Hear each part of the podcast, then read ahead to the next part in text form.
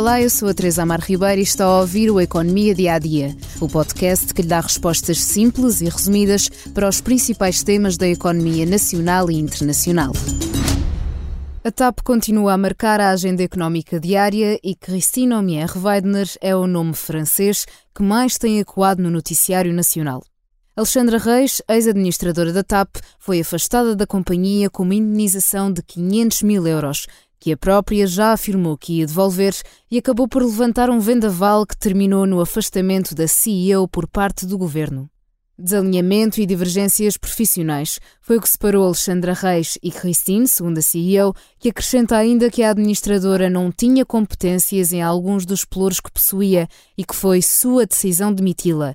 Ironicamente, foi também o seu portão de saída, tal como o do anterior Ministro das Infraestruturas, Pedro Nuno Santos.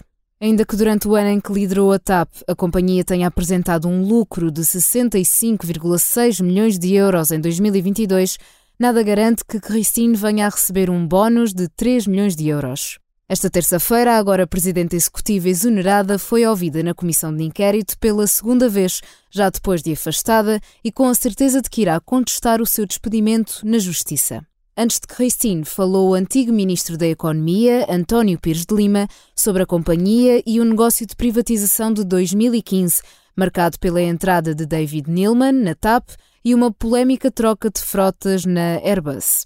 O presidente do PSD, Luís Montenegro, acusou Gonçalo Pires, diretor financeiro da TAP, de ter mentido tanto à Comissão Parlamentar de Inquérito como à Inspeção Geral das Finanças acerca do acompanhamento prévio da saída de Alexandra Reis. O CFO da TAP mentiu na Comissão de Inquérito.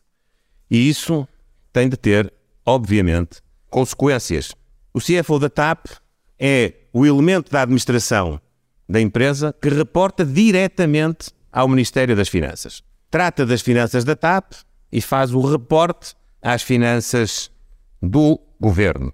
E por isso eu quero daqui instar o Sr. Ministro das Finanças e o Sr. Primeiro-Ministro a tomarem uma posição. Na quarta-feira é vez de ser ouvida Alexandra Reis em audição parlamentar.